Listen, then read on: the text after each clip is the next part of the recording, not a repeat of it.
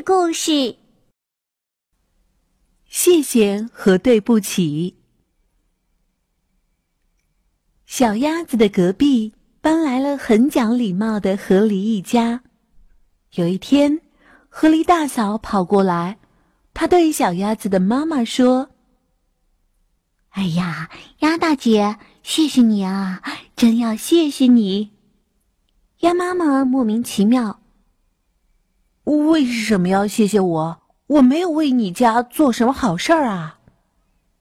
河狸大嫂说：你家正在烤玉米吧？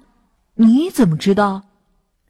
我们两家的烟道是相通的，你家烤玉米的味儿传到我家，哎呀，简直香极了，太好闻了。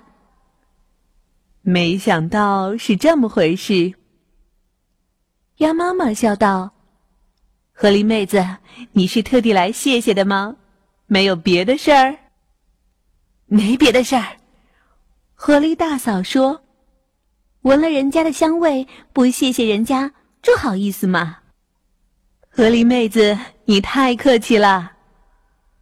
他们俩说的话都被小鸭子听见了。又一天，小鸭子闻到厨房里飘出鱼汤的香味。他问妈妈：中午吃鱼呀？不是，鸭妈妈说，是隔壁家河狸家在煮鱼，咱们两家烟道相通，鱼汤味儿飘过来了。那妈妈，我们应该去谢谢人家呀。小鸭子说。鸭妈妈发愣：有这个必要吗？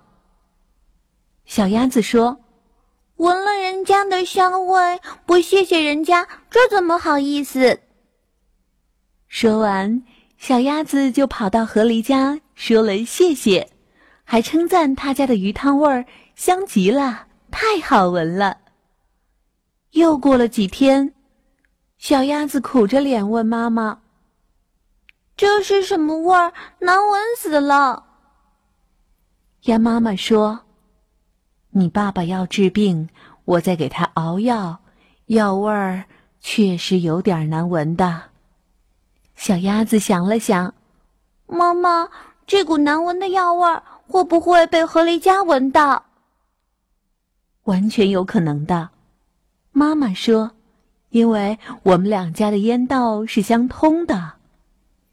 那妈妈，我们应该去向人家说对不起。小鸭子说。鸭妈妈吃惊了：有这个必要吗？